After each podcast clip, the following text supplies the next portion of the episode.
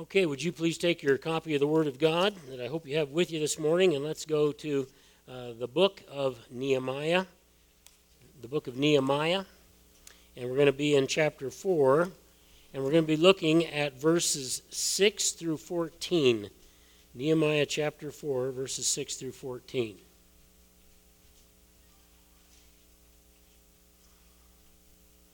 Love to hear those Bibles zipping open. They should make that on your phone app if you're using a phone app Bible, that when you open that, a little zipper noise comes out. makes me feel good. All right. I want to ask some questions to get us thinking about what I want us to think about this morning in this text. Is God's work easy? Is it always easy? Or is it not? Is it sometimes very difficult to do because of the opposition in our work for the Lord? Both spiritually and from human enemies of the cross of Christ. How come it seems like, even though we know that what we are doing is the right thing to do, and it's what God called us to do, it's a part of His will, how come God lets problems sneak in and sometimes sneak up on us when we don't expect it and get in the way of the progress that we're trying to make for Him? God is all powerful. We believe He is sovereign. We believe in His providence. Anything can happen and God can control all things. That's what we believe, and we would be right about that because that's what He does. So, why in the world doesn't He give us success all the way through that ministry without problems arising? Why does He let things come in the way? Couldn't He just stop all that and just make our ministries extremely successful all the time? Well, sometimes we are stopped or we're hindered by our personal health. Sometimes our health gets in the way and we don't have what we need to keep going. Sometimes it can be financial issues. It seems like the Lord needs to provide more for something and it isn't there. And there are times when unbelievers will attack us for what we believe and what we're trying to do, and they might even threaten us if we continue. There are times when opposition arises among God's own people. And within the church, some people make ministry difficult for other people to do. And it's difficult sometimes just to go forward and to stick with it and keep going on. And it could be that the work is just a hard work and it's fraught with problems just by itself. There's always something getting in the way, always something going wrong. Things don't go together as we would like them to go together. Well, I just want to ask you if you've been involved in something like that. And by the way, when I'm talking about ministry, I don't just mean what I do here on a Sunday morning. I'm talking about you I'm talking about what you do at school. I'm talking about what you do on your job. I'm talking about you as a business owner. What are you doing in your ministry? How's it going with your ministry? What do you think of when you're meeting people? What are you trying to do to accomplish that with other people? And does it ever discourage you? Are you doing anything for Jesus over which you are discouraged maybe right now? What keeps you going when discouragement comes into the ministry? And especially when the enemy and other things are yelling, Stop! Just stop and give it up and go on somewhere else. One of the things we uh, really like about Nehemiah is this guy is tough, and he's tough for God. And he moves forward in ministry regardless of what's taking place on the outside to stop him. So I want to read this uh, for us this morning, starting in verse 6 of Nehemiah chapter 4 and I want you to remember that there are people that are openly opposed to what he's doing, trying to build the wall, openly against him, and trying to shut the Jews down in terms of not building this wall. So we pick it up here. And notice the first words. So we built the wall, and the whole wall was joined together to half its height, for the people had a mind to work. Now, what he's saying is here's all this opposition. We talked about that last time all this opposition, and the very next words happen to be, So we built the wall. Now, it's not done yet, it's going to be done pretty quick. They say it's done about half its height all the way around. So there's more work to be done. But they're going to try to discourage Israel from doing that anyway. Verse 7. Now, when Sanballat and Tobiah and the Arabs and the Ammonites and the Ashdodites heard that the repair of the walls in Jerusalem went on, and that the breaches began to be closed, they were very angry. That's a Hebrew's way of saying they were white hot with anger. They are upset about that. All of them conspired together to come and fight against Jerusalem and to cause a disturbance in it. But we prayed to our God, and because of them, we set up a guard against them day and night. But don't think that that didn't have an effect on the hearts of the people doing the work. Don't think that they weren't uh, also under a lot of discouragement. Because it says in Judah, this is what they were saying The strength of the burden bearers is failing, yet there is much rubbish. That word is dirt or dust. Can you imagine the wall was broken down? Uh, for 140 years or so, there's been dirt blowing around, burying things, and it's just a mess. And we ourselves are unable to rebuild the wall. So, yes, they are discouraged, aren't they? Our enemies said, They will not know or see until we come among them, kill them. So, how, how far do the enemies want to go? They want these people dead. That's what they want. It's not just to disturb them, they want to kill them and stop the work. When the Jews who lived near them, that is, the people who were against uh, Israel, the enemies, when the people who lived near them, they came and told us ten times, they, meaning the enemy, will come up against us from every place where you may turn. Then I stationed men on the lowest parts of the space between the wall, behind the wall and the exposed places. And I stationed the people in the families with their swords, spears, and bows. When I saw their fear, I arose and I spoke to the nobles and the officials and the rest of the people. Do not be afraid of them. Remember the Lord, who is, our, who is great and awesome, and fight for your brothers, your sons, your daughters, and your wives, and your houses. So there's a lot to fight for. There's a lot that needs to be taken care of, and we can't fold and not do the work. And what he says at the end, when he looked out and saw that his people were afraid, what he made very clear to them was don't forget the Lord is mighty and powerful and great and strong, and he is with us. Now, God is not just with great kingdoms, God is with you. And God cares about you. And he cares about what you're going through. He cares about what your problems are. He cares about what are the things that are coming against you, let's say in your ministry, and what you're trying to do for the Lord. And yes, he could stop it all, but he chooses not to do that. I wonder if he has a good reason for that. Of course, he does. And we need to trust in him. In verse 6, going back there, if you would with me for uh, just a minute. so we built the wall.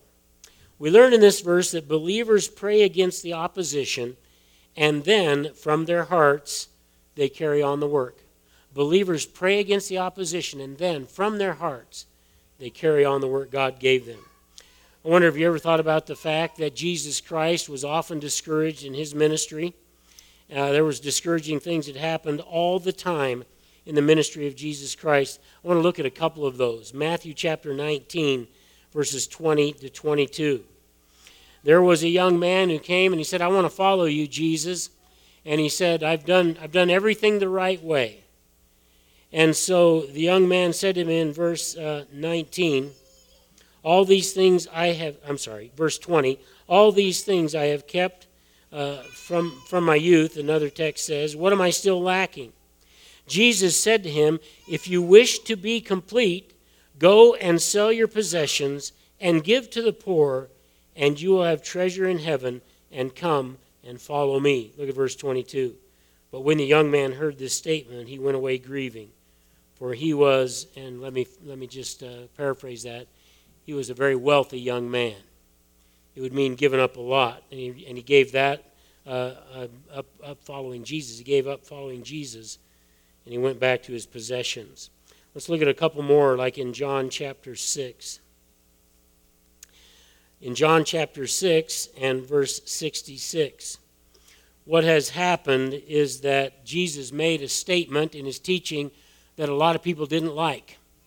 And they were upset that he said what he did. And they took it wrong, by the way. He didn't actually mean eat my physical flesh and drink my physical blood. He didn't mean that at all, but people took it that way. And then we get down to verse 60 because people are, are start 66 because people are starting to leave Jesus. And it says, as a result of this, many of his disciples withdrew and were not walking with him anymore. So Jesus said to the twelve, so these other disciples were not a part of the twelve. So Jesus said to the twelve, You don't want to go away also, do you? And Simon Peter answered and said, Lord, to whom shall we go? Because you have the words of eternal life. And if you turn over to John 16.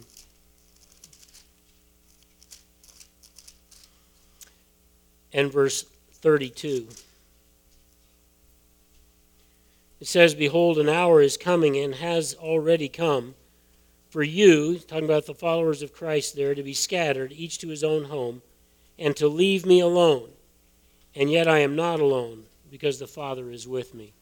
By the way, before you go away from that, that's something we need to think about. We need to think about the fact that in the ministry, everybody might just depart from us and leave and throw in the towel.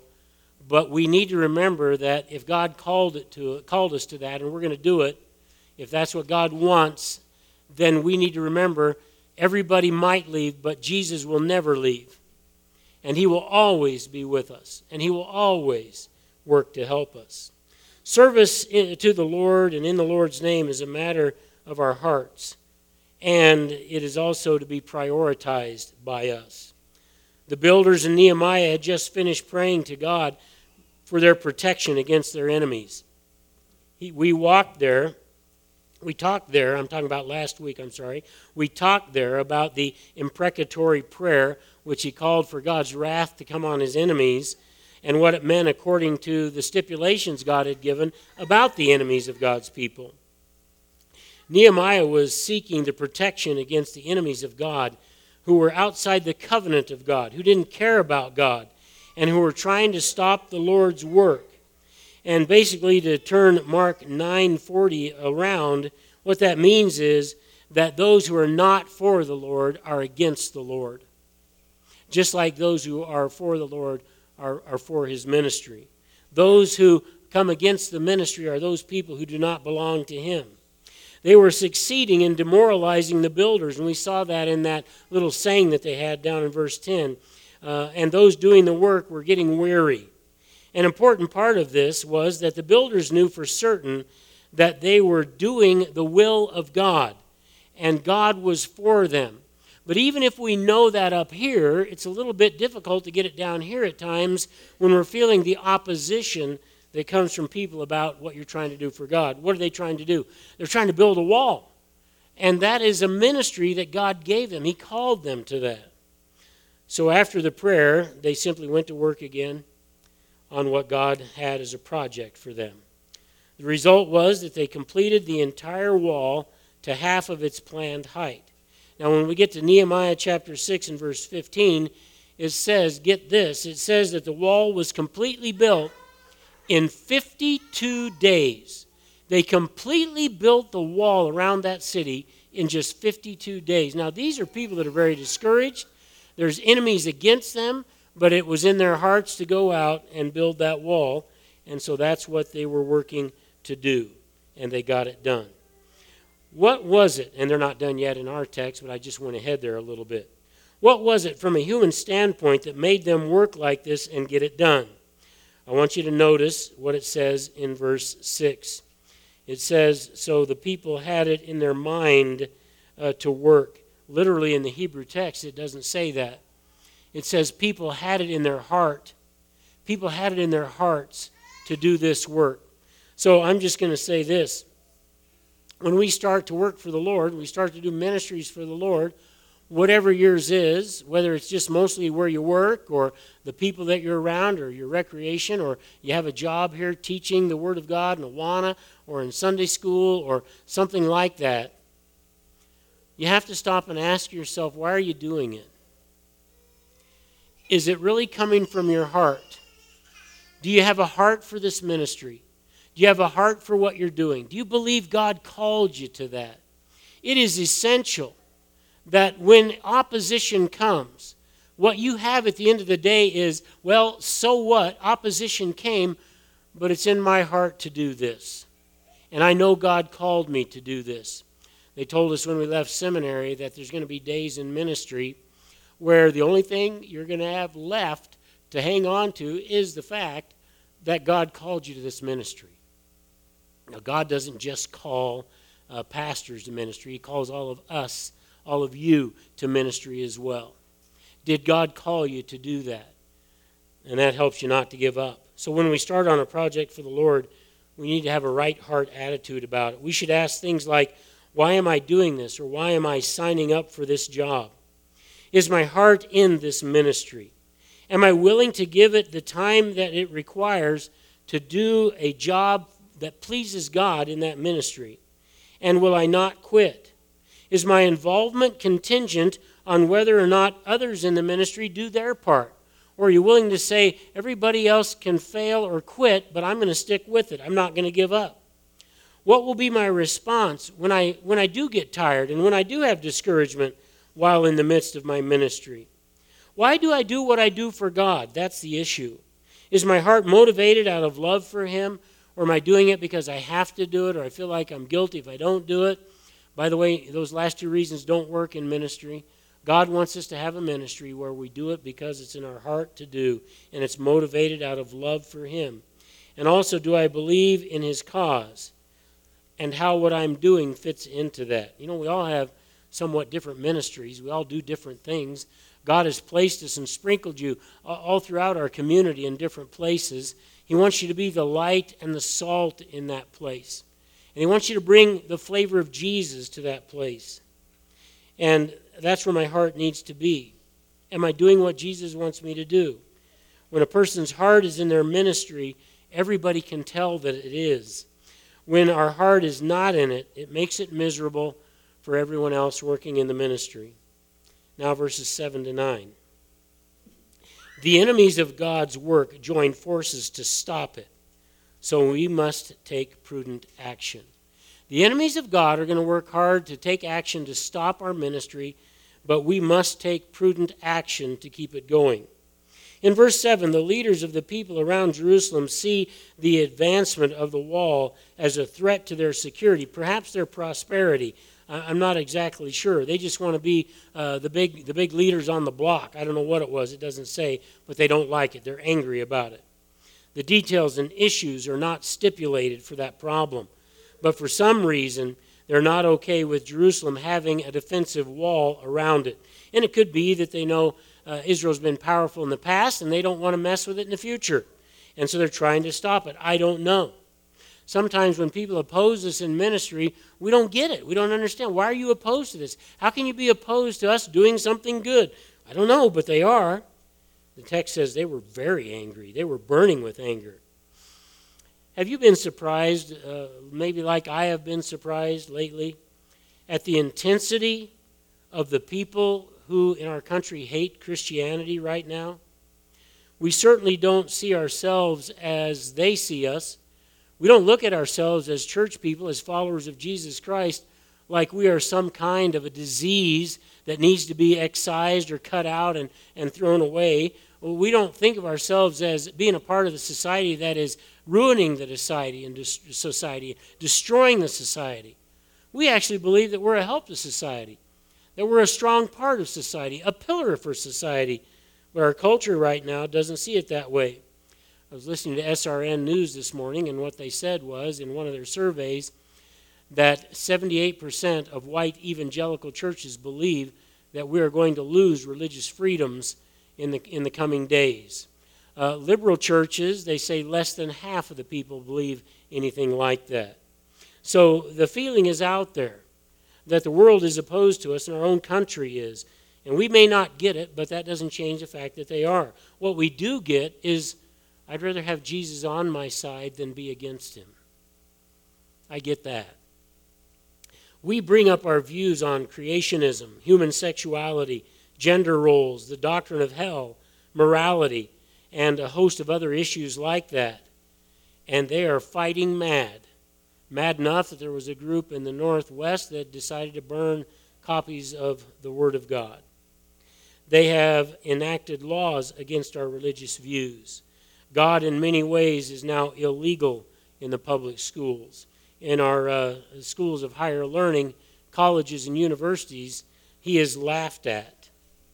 In verse 8 here, the enemies of God may uh, may, I'm sorry, may have diverse causes to fight for, but they will join forces when it comes to fighting God and true religion and His people. These four groups form an alliance to terrorize the builders of the wall. They're going to put an end to this ministry, they think. In league together, they want to cause confusion. And that's what the word means there hostility and strife. In fact, it was very clear they want to kill these people. That's how upset they are about a wall. Makes no sense. In verse 9, God's people respond to the threat. This is the way Nehemiah does it. He always responds first by praying and then human involvement. This is always the way he handles a problem. He lays a spiritual foundation, then he builds on it with human response. And I think that's a good model for all of us. Uh, Dr. Gary Smith, who comments on this passage, says this, and I quote, I'm going to say it twice because it's long. I want you to get this. He says, Trust in God and good management of human resources went hand in hand for without God, people can do nothing. Yet, it usually takes responsible and faithful people who consistently serve day after day, night after night, to accomplish God's work. Now, that's the end of the quote. Let me hit it, hit it one more time. He's saying, How do we handle these problems in ministry? Here's his answer Trust in God and good management of human resources went hand in hand. For without God, people can do nothing.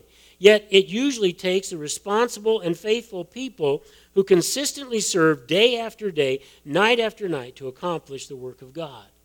I think he's exactly right. People that just don't give up. Why? Well, because Jesus is on our side. That's why. They didn't stop God's work, they fortified their work with a 24 hour guard uh, who watched over the, uh, for the enemy. And they were discouraged at times, yes. The workers felt pressure, yes. But even when you're depressed, even when you're discouraged, go ahead and go and fulfill your ministry. Take your Bible and teach those kids. Take your Bible and model to them what it means uh, to, to make ministry important in a person's life. Verses 10 to 13. Discouraged and overwhelmed by the work, they kept moving forward. I don't know why God doesn't just make everything work for us and everything just, you know, fall into place but he chose not to. And I think that makes more mature Christians. Just think about that. If everything we try to do for Christ never had any problems, I think the first thing we would lose would be faith in God. The first thing we would do is just think it's going to happen anyway. I don't have to have faith in Him. But faith is a big deal, it is with God.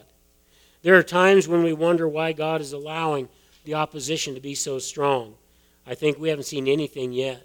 It's going to get worse. I mean, God could stop these enemies in their tracks. Well, what will God do? We ask. When God is silent, we have learned that it is our call to be committed in faith to Him and to trust Him. Another commentator on the text, Dr. Nicolation, we've commented from him before, says this, and I quote God allows attacks even where we are obeying Him. Did you catch that? God allows attacks on us even where we are obeying Him. In other words, when we're even doing the right thing, God can shield but does not guarantee it, he says. Now, let me read it together. God allows attacks even where we are obeying Him. God can shield but does not guarantee it.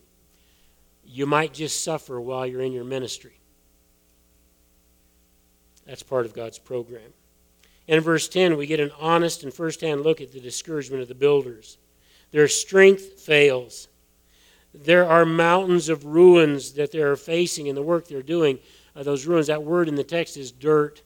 And that's where we get a tell, uh, a city called a tell in Israel. Over the years, dirt blows in over the ruins, and then you have to go in. The archaeologists have to dig down. The dirt just covers everything.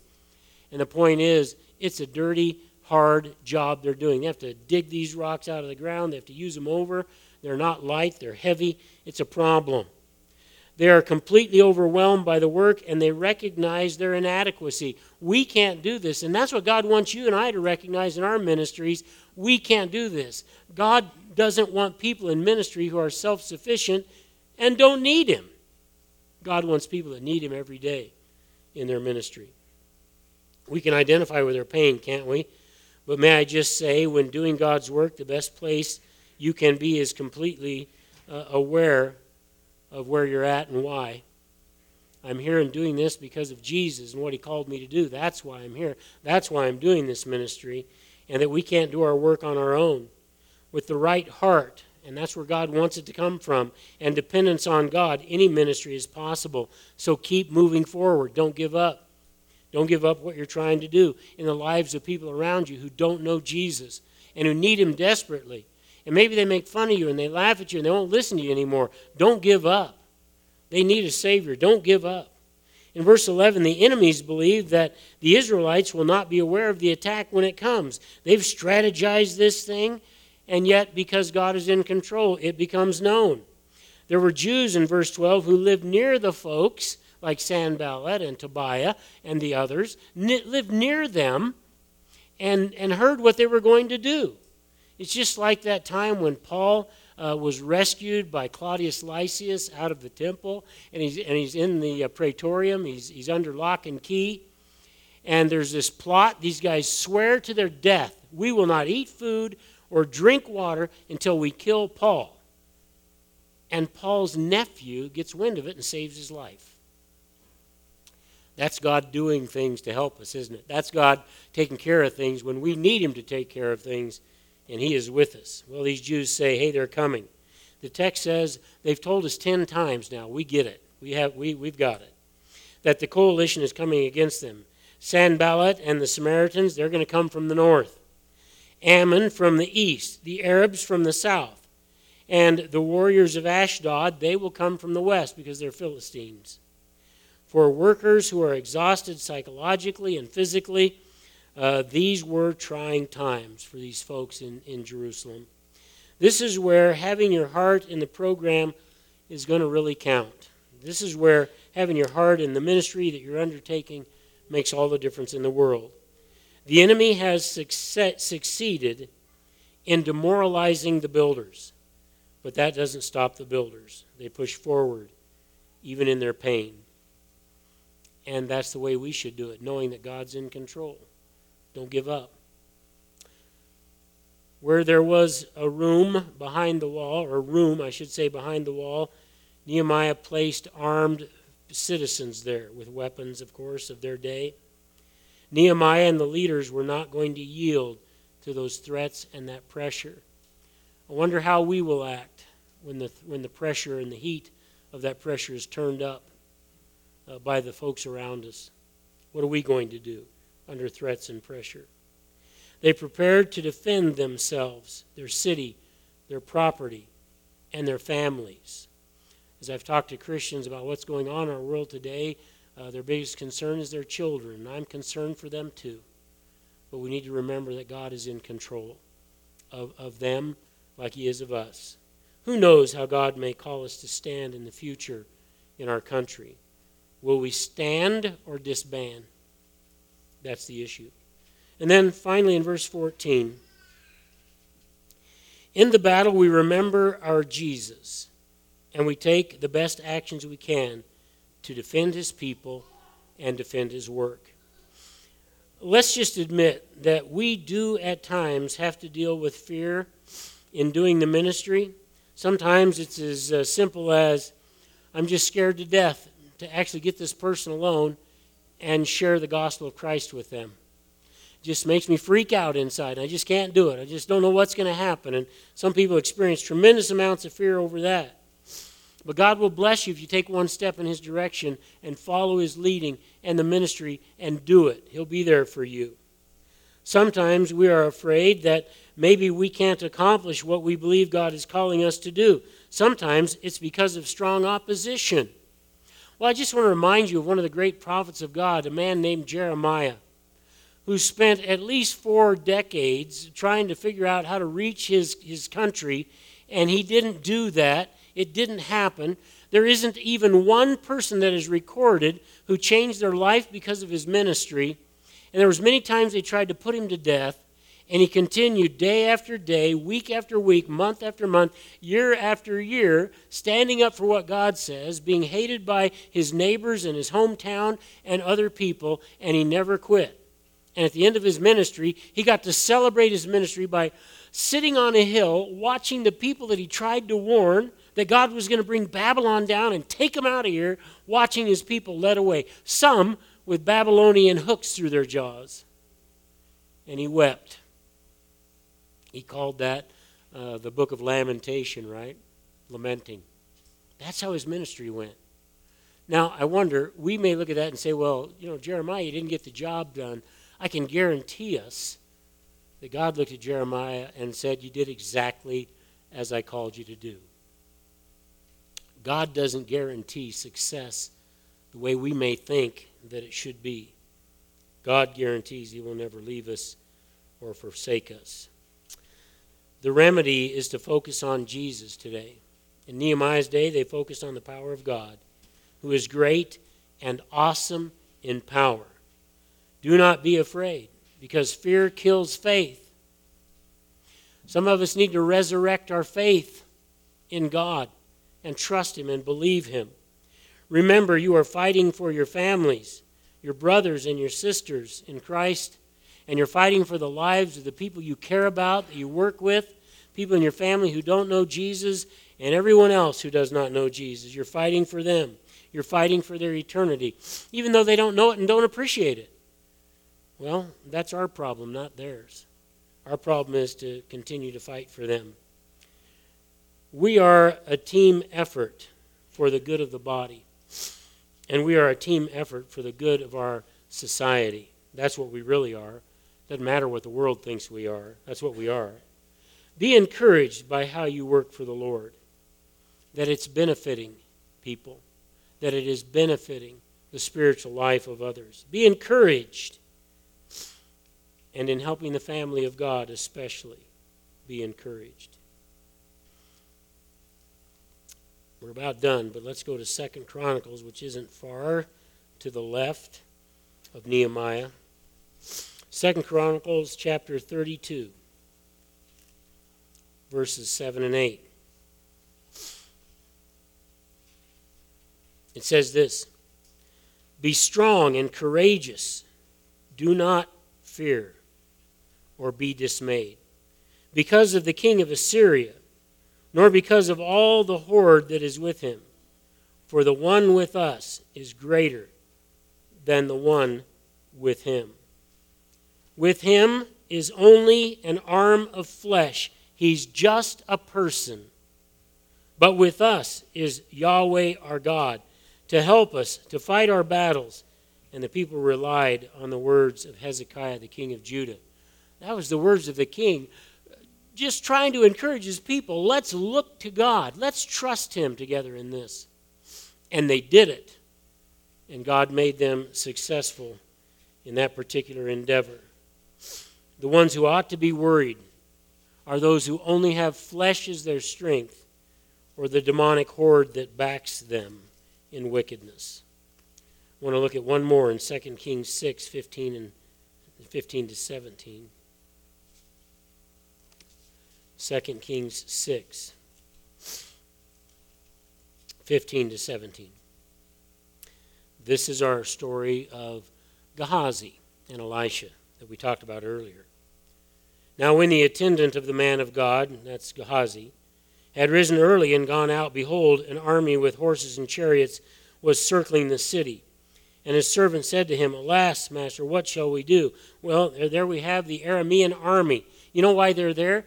the king wants to kill Elisha. You know why they want to kill Elisha? Because everything the king says is in, his bedroom in private, Elisha knows and he broadcasts it. He is telling the king of Israel, don't be here or there because uh, the Arameans are going to be there and they're after you. So just don't go there. And finally, the king of the, of, of the Arameans says, I am, who, in, who on my team is on Israel's team? Somebody tell me who is mouthing off to Israel so they know everything that I'm doing. And one of his advisors stepped up and said, It's not us. We're not doing that. But Elisha, the prophet of Yahweh in Israel, tells everybody what you say in the confines of your bedroom. He knows it all because God's telling him. And so this guy came, and he was surrounding where Elisha was. And uh, the attendant, the man of God, saw it early in the morning, and he was scared to death. So he calls to Elisha. And so he answered, Do not fear, for those who are with us are more than those who are with him. Now imagine this guy hasn't seen anything spiritual yet. And Elisha's saying, Hey, don't be afraid. Uh, we outnumber them. Not, one, two. what are you talking about? We outnumber them. And then he prays, and Yahweh opens up the attendant's eyes, and he looks on the hills all around, surrounding the Aramean army, and it is completely full of the chariots of fire, of the chariots of the warriors of God's angels. have nothing to worry about. God is in control. You and I have no idea just how powerful and present is the help of our Jesus every day of our lives. If we could see the spiritual world, we'd, we'd figure it out. Maybe we would be more faithful, more brave. But let's just have it in our minds that that is true. And so be strong and courageous because your king is with you, as are the armies of the living God. And that's supposed to be encouraging. We're here to fight a battle for Christ, but never alone. Never. Well, let me leave these things with us today as we close on this. Number one, it is normal in this sinful world that bad things happen. So, in ministry, because of the presence of sin in the world, bad things happen. Only a relationship with Jesus makes the difference in a human's life. Which would you rather have? God on your side or flesh on your side? Number two, our strongest hope in difficult times is always going to be the power and the glory of our God. Number three, when you volunteer to do ministry, please start with a heart that is committed to doing it. And then finally, when we trust in God,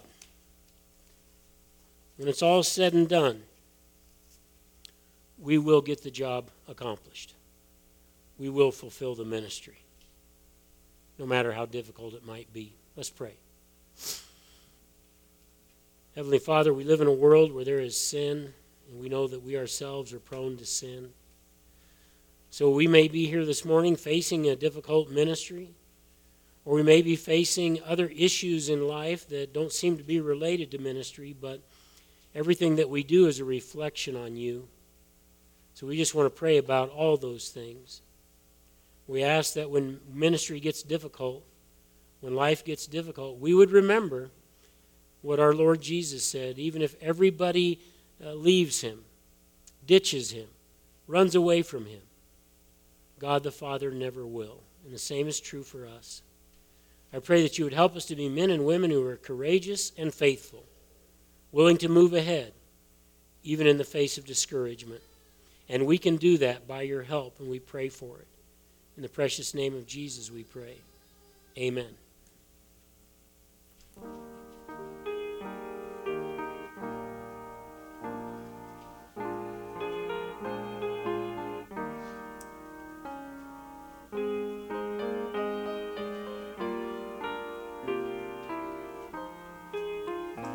You will please open your hymnals and stand and turn to page uh, 610. Uh, we will close by singing Go Now and Live for the Savior.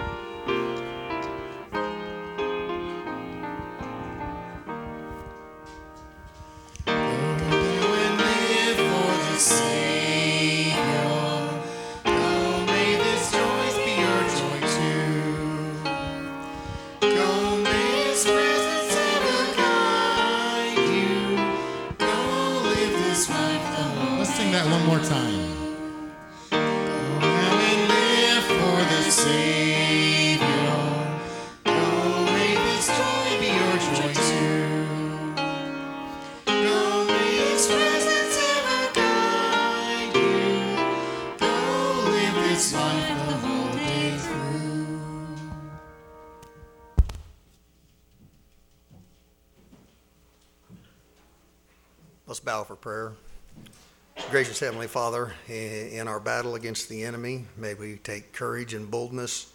And Father, realize that uh, any good that comes, uh, comes from your hand. We just thank you, Father, uh, for uh, being with us in times of trouble. We thank you now in Jesus' name. Amen.